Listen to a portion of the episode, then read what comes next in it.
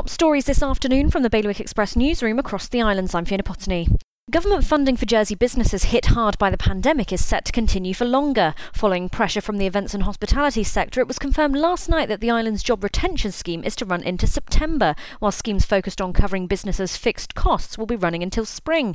The events sector's request to lift restrictions on private gatherings in gardens has also been granted. From today, unlimited numbers of guests will be allowed outdoors in Jersey, but indoor gathering limits remain at 20.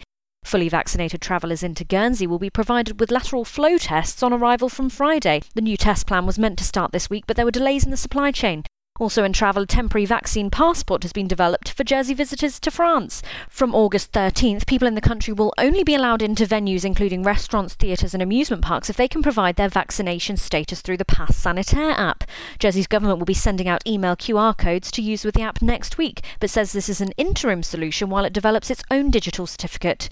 Guernsey's douzeniers want to see more government responsibilities transferred to them so they can better support their residents. Deputy Aidan Matthews, who's part of a working group, says there could be a role for them in dealing with small planning applications, among other items. And it's probably the best job in the world. Jersey's 150 year old Liberation Brewery is looking for a trainee brewer. Anyone hopping with enthusiasm for beer is invited to apply. For more on all these stories, visit BailiwickExpress.com. Your weather now mainly cloudy with a few showers, but possibly sunnier later, with a top temperature of 20 degrees. Bailiwick Radio News.